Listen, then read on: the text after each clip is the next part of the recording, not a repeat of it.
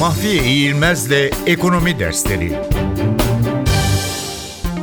Harot Domar Büyüme Modeli Harod Domar büyüme modeli sermaye ve emek girdilerinin sabit oranda arttığı, birbiri yerine kullanılamadığı bir durağan durumda dengeli büyüme modelidir. Bu modelde eğer emek girdisi tam istihdam düzeyinde kullanılıyorsa buna doğal büyüme denir.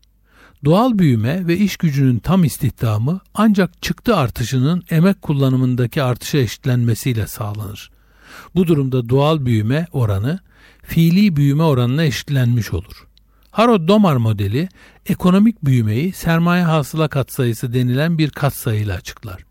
Sermaye hasıla katsayısı toplam sabit sermaye yatırımlarının gayri safi yurt içi hasıla içindeki payını gösterir. Sabit sermaye yatırımlarının bu yatırımla elde edilen gayri safi yurt hasılaya bölünmesiyle elde edilen sermaye hasıla katsayısı yapılan yatırım ile gelirde elde edilen artış miktarını gösterir. Buradan giderek ekonominin kendi kaynaklarıyla ne kadar büyüyeceği ve ne kadar yabancı kaynak kullanması gerektiği tahmin edilir.